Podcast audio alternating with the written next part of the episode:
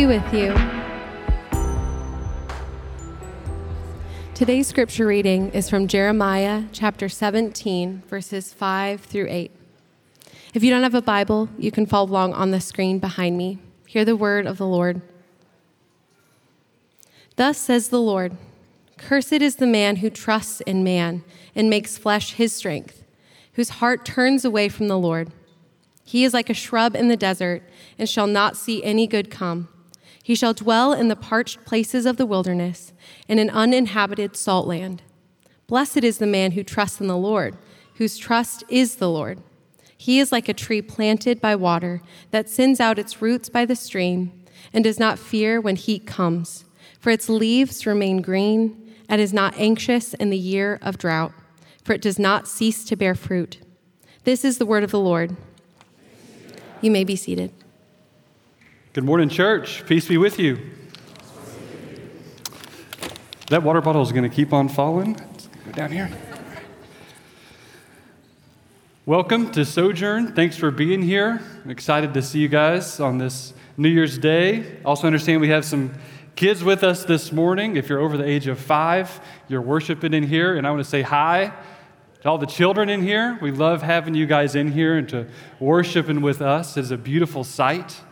I heard you singing, it was loud. Y'all woke up ready to worship. It's awesome. And uh, Happy New Year. It's hard to believe that tonight will bring 2024 and wrap up 2023. It's hard to believe. I know we say that every year, but I kind of mean it more today than I usually do. I don't know if that's me or just the, the year itself. But uh, I just want to kind of point that out that as we look back on 2023, uh, some of us maybe look back and maybe we don't see what we might call a good year, that that's a normal experience, that we couldn't call it good. But at the same time, I also want to encourage you to see that the Lord's presence and steadfast love is a constant in the face of suffering. Amen? If you can look back and see a good year, I also hope that you're readily reminded that every good gift comes directly from God Himself, and that no good gift is actually good without God. So, no matter what your years looked like, it all comes back to Him. You also might remember that I had the honor of preaching New Year's Day of this year. So I want to apologize that you will start and end your year with me. As you heard in the, uh, the reading of our text this morning, uh, we're taking a break from our series in Luke. We got a standalone, so not only are you starting in with me, but you also get random passages in the Bible that I think are good. So bear with me. We'll jump back into Luke next week. Uh, but before we jump into our text this, this morning, let's pray. Gracious God, help me to proclaim your word faithfully in a way that is encouraging and edifying to our body and that's glorifying to your name. Help us, God, as we look back and look forward, that we would continually be reminded of your faithful, steadfast, loving kindness to us. God, we trust you for the upcoming year and pray that your will would be done in the world, in our country, and in our church. May we continue to bear fruit for your kingdom.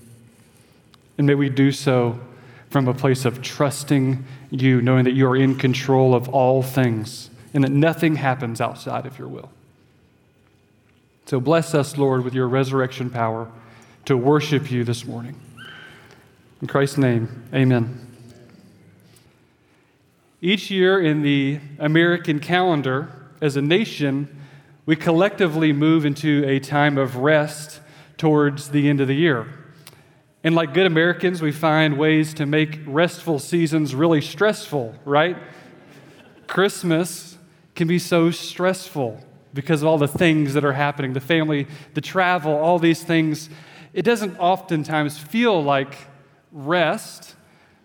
But I think after Christmas and before the new year starts, there's a little bit of a, of a breath that can happen, a deep breath of anticipation of the new year, right? I think that's kind of where we find ourselves this morning, that we're not quite in the new year, but we're, you know, we're, we're kind of in the in between. I think that in this collective deep breath, we, We contemplate the new year, we think about our goals, we set expectations, we have high hopes, right, for 2024. And whether, whether you do that meticulously by charting a plan and figuring out how you're going to implement it, or whether you're more what I would call organic, as a kind of a glorified way of winging it, you know. Um, so whether you're one or the other, the new year does bring new things. And a common practice, particularly around this time, is self evaluation and self reflection. And I know that I, am the care pastor, so that's kind of cliche that I'm going to ask you to self reflect. I know it's cliche, but I'm cool with that. I think it's good. So we're going to take time to self reflect a little bit today. And the purpose of reflection is to make adjustments and changes that will help us to grow.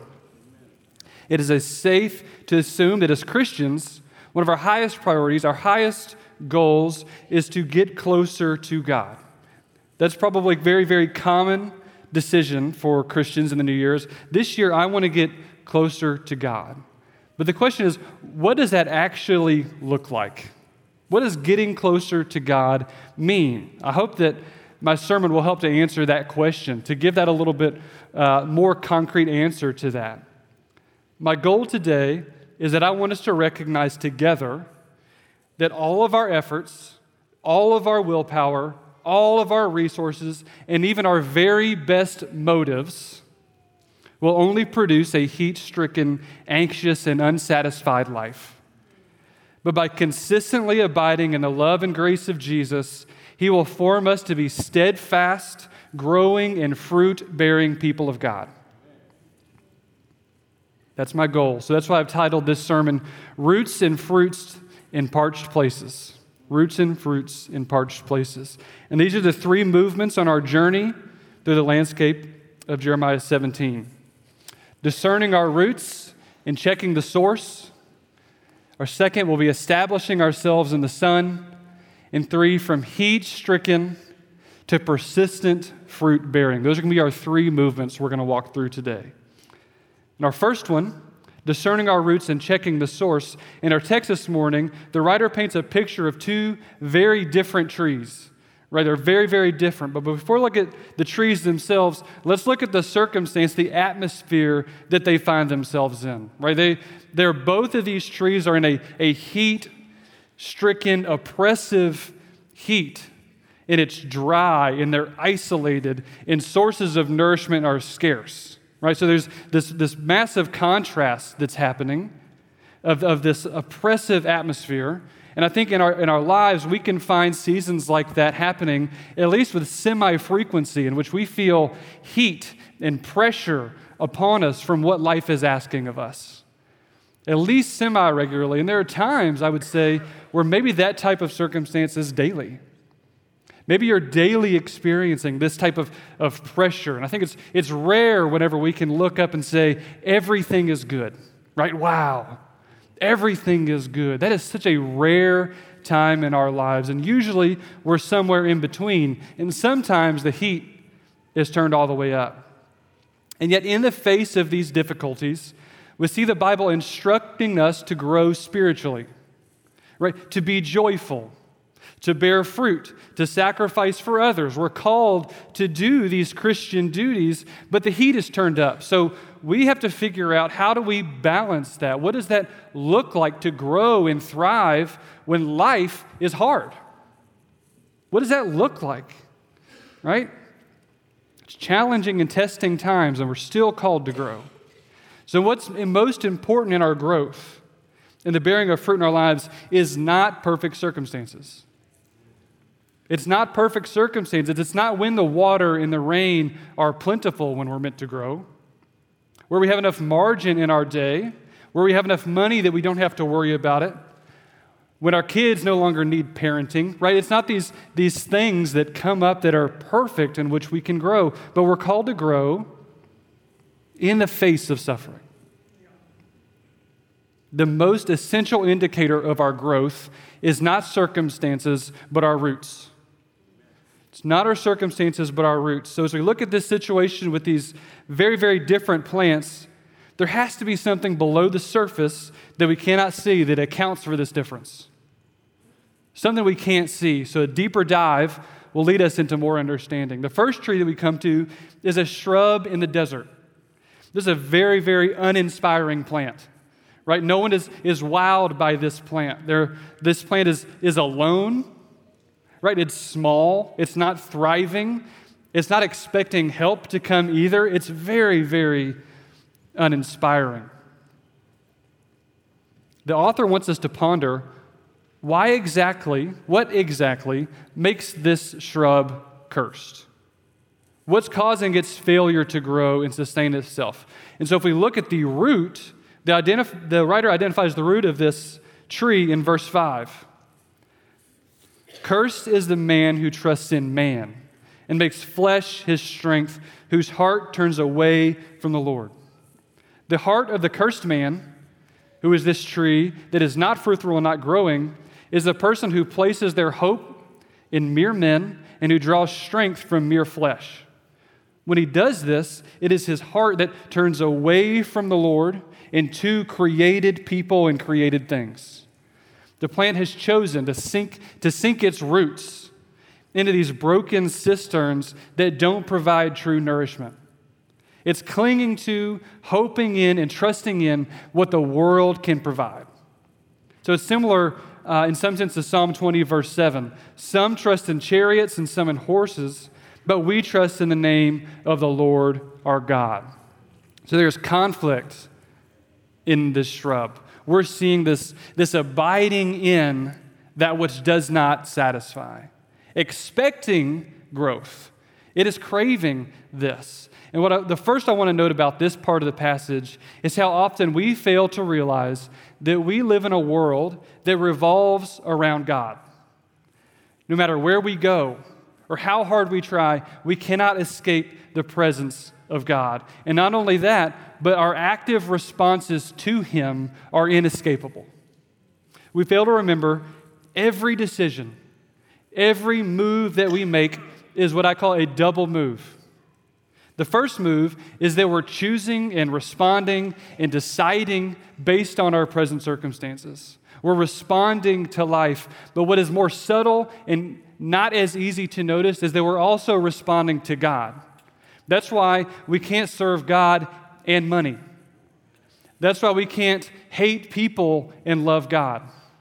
That's why we cannot worship Christ and hold on to our idols, because every decision is a double move, right? It's how we, how we respond to our spouse, it's how we create our budget, it's how we respond in traffic right? Ooh, that one's tough. Like that, that, that, that Ohio, Ohio license plate's driving slow in the fast lane again. How we respond to traffic is that I am feeling inconvenienced and frustrated by this circumstance. That's responding to the, to the, the situation itself. What we fail to realize oftentimes is that I'm also frustrated that God has put me in this context that's below the surface, that's hard to see. But every decision that we make is a double move. It's true for the biggest and the most important decisions in our life, but it's also of the smallest, most private, and most seemingly insignificant ones as well. I become uh, impatient and frustrated at times. I need to recognize that as the circumstance is not causing that, it is my heart. It is my response to God of which I have to reckon with. So we're bound by the rules of creation. God has created us in this way, meant for worship and faith, but oftentimes that we reject and turn away. We can't escape this. This is how God made us, this is how He made the world. So we must respond out of faith or self interest. The Bible uses lots of words to describe what I'm calling roots here, but the, the heart of man, uh, our minds, our inner being, all of those are getting at the same thing. It's our, our decision making parts, our desiring parts, our worshiping parts, are, are what Scripture is talking about here. And this is the ground, this is the battleground between our flesh and the spirit. This is where the battle for worship is happening. And it's easiest for, for us to get caught up in present circumstances where we miss what God is inviting us to experience in our heart by being too focused on the circumstances. The circumstances are what we feel like we must deal with the most, and we miss Right? We miss what God wants our hearts to experience, which is, which is expressing faith that moves us to respond to circumstances in a faithful way. So we have to look past the circumstances and look deep to figure out what God might be inviting us to do. Because our hearts or our roots, they're on a constant lookout for sources of nourishment. Our hearts are never ending, never ceasing, looking for things to draw from. And in our broken world, our hearts, they're, they're running overtime. They're not so, not so easily satisfied in the love of God. We feel like we need more to satisfy ourselves. A famous theologian said that the human heart is a perpetual idol factory. Perpetual idol factory, in that we can make nearly anything the main thing we can make nearly anything the main thing, the main aspect of our lives. And so we have to be on the lookout of where our, our roots are seeking to abide in so many different things, looking to draw from so many different sources that as Christians we have to be sure, sure that we're, we're honing our roots in upon the only one that can truly satisfy and truly nourish. So as we reflect, reflect on that idea. When you, when you are in the quiet moments at home, when, when nothing else is really going on, when you're, when you're trying to fall asleep, where's your mind? Where's your, where's your heart drawing towards? What do you find bubbling, bubbling up in those experiences? Because I think what we, we experience in, the, in that self reflective posture is that we'll see those things that we think will satisfy us bubbling up.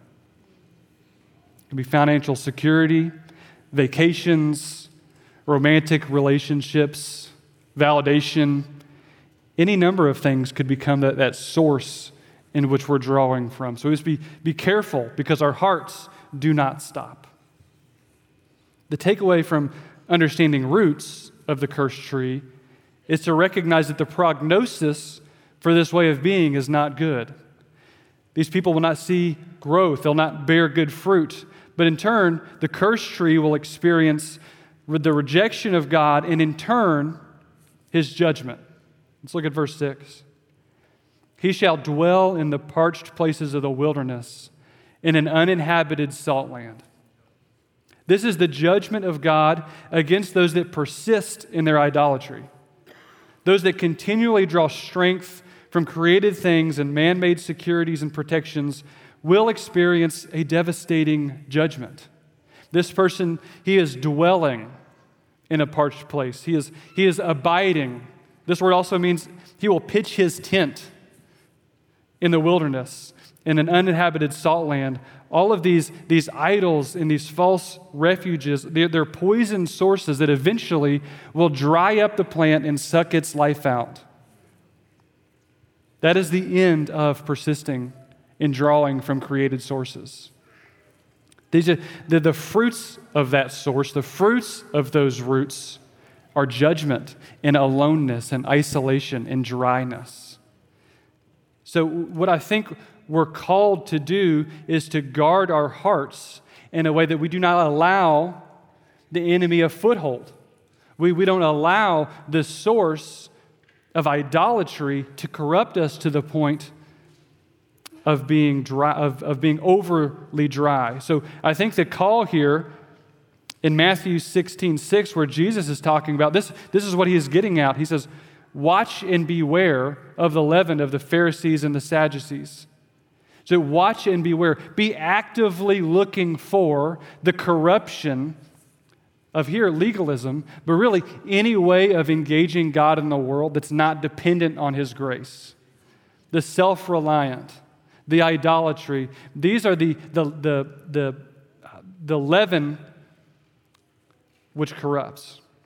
So we should be diligent in uprooting these created things from our hearts, seek to create rhythms, seek to create habits and opportunities for us to experience God in His grace and to abide in His love. So we should not wait, church. We should not wait to hit rock bottom from these, idol- from these idols. We shouldn't continue in it until we can no longer dry nourishment from these idols, but we should quickly uproot these things as soon as we're able. As soon as we are able, we should uproot these idols and establish roots that abide in the Lord Himself. And that is the second tree we'll evaluate, and it's our second movement establishing ourselves in the Son. I think that is the call here is to establish ourselves in Christ. The Lord, in his redeeming and steadfast love, is choosing to uproot which is dead and useless and abandons and uh, breathes, he's breathing fresh, abundant life into us. He takes what is dried up and useless, cuts it away, and gives us a new heart. It is those that have been given the source of life in Christ in his resurrection power that flourish and grow into God, what God calls us to be. It is those that are united with Christ by faith. So let's look at this other tree in verse 7 and 8. Blessed is the man who trusts in the Lord, whose trust is the Lord. He is like a tree planted by water that sends out its roots by the stream, and it does not fear when heat comes, for its leaves remain green and is not anxious in the year of drought, for it does not cease to bear fruit. So let's co- compare and contrast these two plants a little more, because that's, that's what the author is wanting us to do, right? He's, he's wanting us to put these next to each other and see. So we see this uninspiring, dry, small, failing plant. And we're meant to see those roots as something that are undesirable. We're not supposed to live in this way. But as we, as we walk up over the hill, metaphorically speaking, and we look down into the valley, we come up to the top and we look down and we see this beautiful oasis of a stream that's flowing through the valley. And next to this stream is a massive, beautiful green oak tree. That's the, that's the KSB, that's the Kentucky Standard Bible.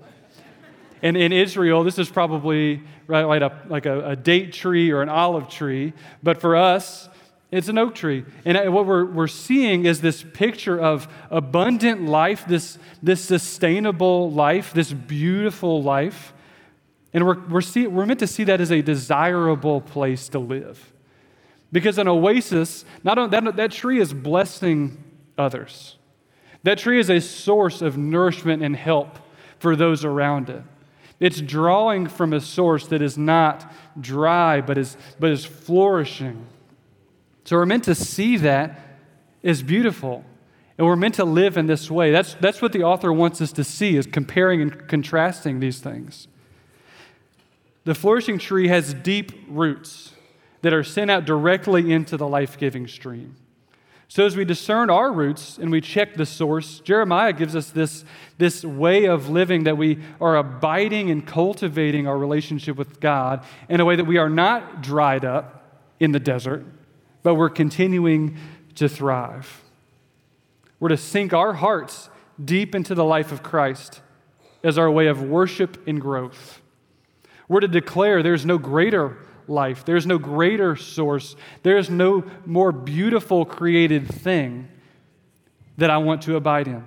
No thing that can provide what only Jesus can.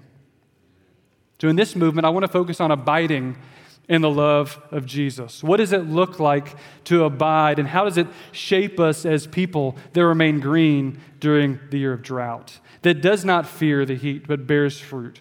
What is abiding? I think it's common to hear about abiding in Jesus, but, but we imagine it to be this, uh, this mystical, undefinable experience, right? That can be really frustrating to try to put into practice. It's hard to, it's hard to put into practice something which is very vague and that doesn't have measurable uh, outcomes. But what I think is more important about abiding in Jesus as a spiritual practice is that we can define it and we're going to we're going to be able to put it into practice. All right, we've all attempted this in, in our own efforts. We've, we've spent time in God's Word. We've, gone to, we've prepared our quiet times, right? We have our Bible out. We're, we're, we're, we're going to experience God and His Word. We're going to pray. We have these high expectations, we have these, these high hopes for that experience. And I think we've all kind of experienced that, and it was good and refreshing, but then we leave and feel as if, did, did that actually work? Did, did that actually change me? I don't, I don't really feel any different. I, I, still failed later that day in the way that I have been. Did, did that actually help me? Did that actually provide nourishment? I think, I think we all have felt that at certain times. So I want to give you some ideas on what rhythms and habits of abiding can look like, but I also want to talk about that later of what does it look like to abide consistently over long periods of time. So here's what abiding in Jesus can look like in these three short ways. Rhythms of abiding. The first is resting in His grace. This is a, this is a non work movement. This is, a, this is a state of being, which is a state of, of rest. We can rest in the forgiveness of our sins, that we don't have to pay penance for our sins, but that we can rest on Christ's sacrifice perfectly on our behalf that we do not have to work our sins off. We can rest in the grace of Jesus. Two, we rest in our adoption. We rest in our position as being in the family of God. That is, we have been moved from the kingdom of darkness into God's kingdom, into his family, into his house. That is something we can rest in. We don't work for that, we don't earn that. God has adopted us, and that is a, that is a passive experience on our behalf by faith applied to us by the activity of God. God's active in that. We rest in that. Again, two, receiving like a child. Again, a non working movement. Receiving as a child means we receive, we receive strength when we're weak, steadfastness in suffering, courage in the face of fear. These are ways in which we can abide again in the provision of God. That God does not just save us and then leave us to deal with life on our own. God saves us, and then He continues to, to allow His resurrection power to provide everything we need. Everything that we need comes from God, and He never fails to provide for His children. Never fails. Again, receiving is an abiding, it is a, is a resting, it is a staying in where you've been put. Three, obeying His word. Jesus talked about this when He says, Those that love me keep my commandments. So there's an abiding in which our obedience to God is is a staying with Jesus. Staying with Jesus is again, it's, act, it's active, it's something we do, it's something we cultivate, but obeying His word is a way in which we say, You have the words of life. Where else can we go, Lord? This is an abiding by our obedience. Again, this is not earning anything from God, but is it an active response of choosing to respond to God in the way that He's called us to respond to. So that is another way in which we abide in Jesus is that we know his word and we live it out. We're abiding in Jesus when we do that by not going to other sources. So these are three ways in which we can abide in God as we make regular rhythms and practices of resting in his grace and abiding in his love and not falling into the ditch of over earning right? Or over uh, of too much freedom, so to speak. So abiding in Jesus is not so mystical or random, but it's having rhythms that remind you of the gospel. You're standing before God, and how growth is dependent upon our roots drawing from Him. That is what abiding is. And that is the life in which this magnificent tree is painting for us. Stay where God has brought you. Also, pulled this graphic from um, Jason Kovacs, who is a, a Christian counselor and therapist, as a way of self reflection and a way of practicing abiding in a quiet time. I wanted to give you guys something which you could take home with you and put into practice. This might be a little bit hard to see, but we've got uh, smaller slides for each one, but I'll briefly describe it here. On the left side is an act of, of self reflection. Okay, where are you? Whose voice are you listening to? What did you do? These are things that, that we can observe and self reflect about ourselves. That is, that's the left side. And I want to point out here it's a slight gray arrow moving down. Without the gospel, all we are able to do is have a morbid introspection that breeds despair. Only being able to see our sin, our failings, our shortcomings, our not enoughness, that will lead us into a pit of despair. We can have overly active consciences. We can have consciences, we can have the guilt and the shame in which we feel that so much that it actually pulls and sucks out the joy of what God has done in Christ. So, Christian, don't abide in only being self reflective. Don't just know yourself. For every one look at yourself, take five looks at Christ. That is the gospel turn that happens here. The gospel turns we begin to ask, what did Jesus do? What does Jesus say? Where is Jesus? This right side, as we are applying God's word, we're applying the providence of God and the provision of God in Christ to speak to our self reflection. Where I am is only as important as where Jesus is. Right? We need to know God's word. We must know how Christ responds to us. So, this is a simple, uh, kind of two part movement of self reflection, but moving towards looking up, looking past the circumstances, and looking at Christ as the answer and the satisfaction for the pains and sufferings that we feel. We must make that gospel turn, church. So you can do this in a quiet time. You can set this right in front of you. I've done this before. Put it right in front of you and, and briefly walk through the Lord, with the Lord, each of these practices. But don't stay on don't, don't be stuck on either side. If we only look at Jesus, if we only look at what he's done, and we have no idea how to apply that or how that speaks to me, I think we'll leave feeling as if I'm missing something, as if I'm not able to put into practice what God has given me because I don't know myself. Okay, so know God and know self as a way of self reflecting this year. Apply the grace of God to your circumstances. Right? This is the gospel turn um, I love this. I think it uh, has done wonders for me of my ability to uh, know myself better, but also making sure that Jesus is central to that. Last thing I'll say about establishing ourselves in the Son is I think that also the, the author is trying to draw out that this oak tree did not grow in a day. It did not grow up in a decision. It did not grow up by, by one instance. But what happened was is that over time, through seasons, in and out, highs and lows, valleys and peaks, this tree has stayed in the stream. And by staying in this stream, the tree has grown up to be beautiful and magnificent. That's something that happens over time. And I think that's, that's, the, that's the catch for New Year's resolutions, is that we ride these decisions expecting a lot.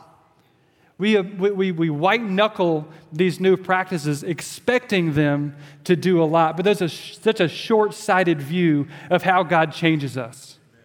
God changes us slowly, and that's painful. I want to change now. I, I, want to be, I want to be bearing rich fruit for the kingdom now. But God has, in His grace, has designed growth to be slow and meticulous most of the time. Most of the time, it's slow. And I think that we can take the pressure, of a, pressure off of ourselves in some sense by making these practices a way of life and not tasks to be accomplished. A way of life is abiding in Jesus.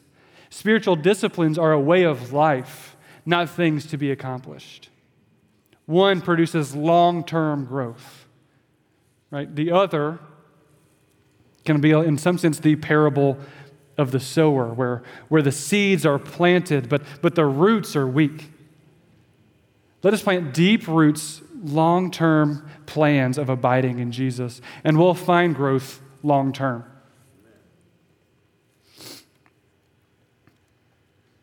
So that leads us to our last movement in question.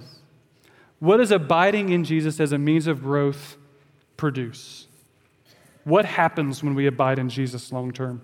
We go from heat stricken to persistent fruit bearing. The text continue to show us that when the roots are right and the source is tight, the tree does what? right? It's sturdy, it's steadfast, and it does not fear when heat comes because it remains green. It does not become anxious when it's tested by drought. So, the person that is established in the Son by faith and makes a lifestyle of abiding in Jesus is not so easily swayed by challenging circumstances. The Christian that abides in Jesus is not so easily swayed by challenging circumstances. It's difficult to communicate just, just how devastating a drought could be in the ancient world.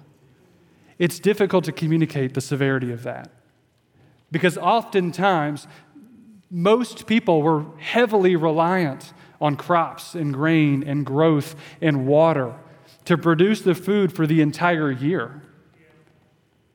That, that is, that's devastating. And it's only, it is only the, the 1% that have confidence in the year of drought because of their storehouses and that which they've saved by the work of others. But it was the common people, most people were devastated by drought. Most people are devastated by oppressive heat. Getting water, getting food was a, was a massive undertaking in the daily lives of these ancient people. So, what, what the author is writing is that this is not some light, light heat in which we can move into the AC in the middle of our summers, right? We can't just escape out of it. They were put in there, and there was no getting out of it. So, the author is writing a circumstance that is, that is bleak, it's challenging, it's hard. This tree is experiencing this, right? And what we find is that the, the shrub is dried up from the heat. It is the heat which, which allows it to not thrive, to not bear fruit.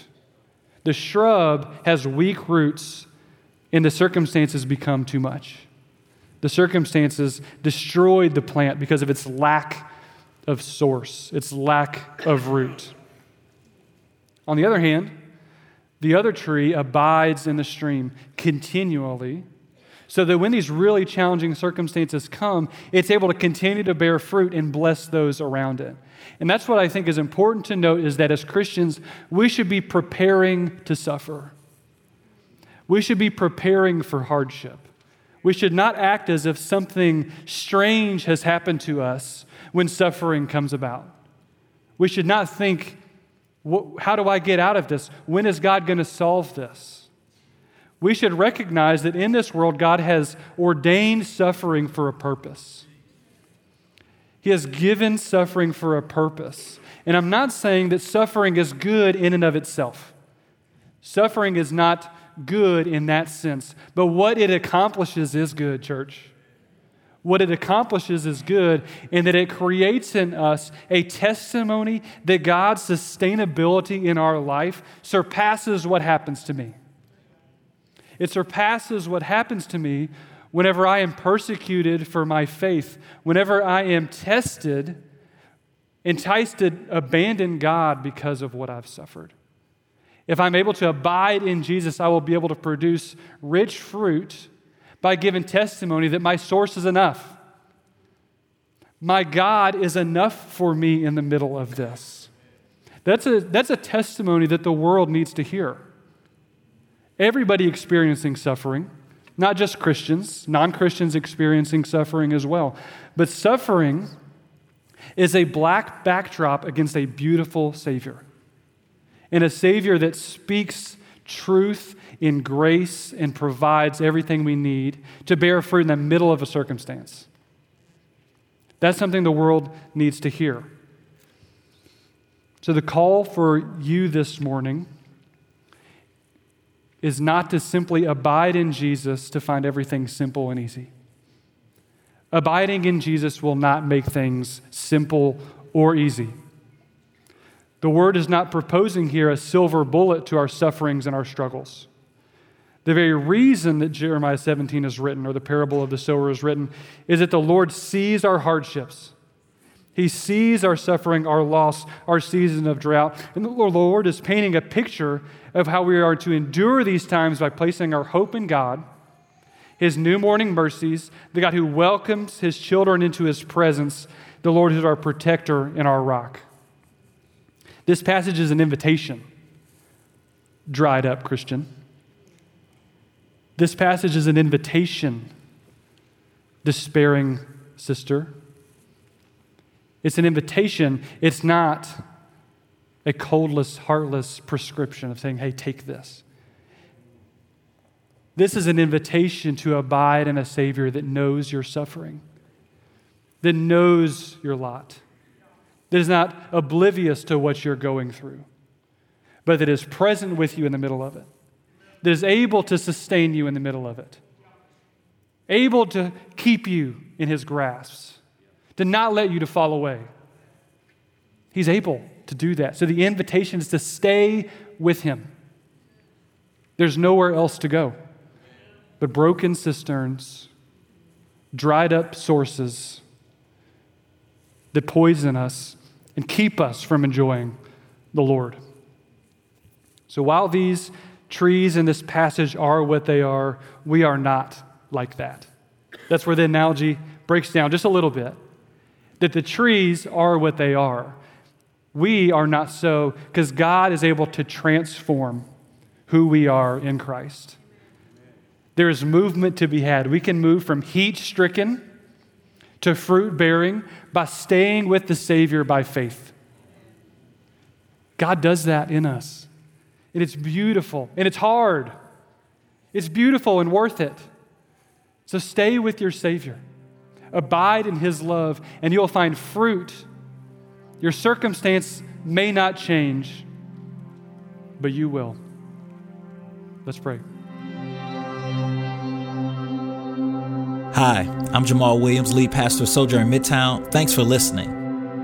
At Midtown, we value gospel centeredness, biblical faithfulness, transformative relationships, diverse fellowship, creativity in the arts, and relentless mission. For more sermons, info about our church, visit sojournchurch.com slash midtown.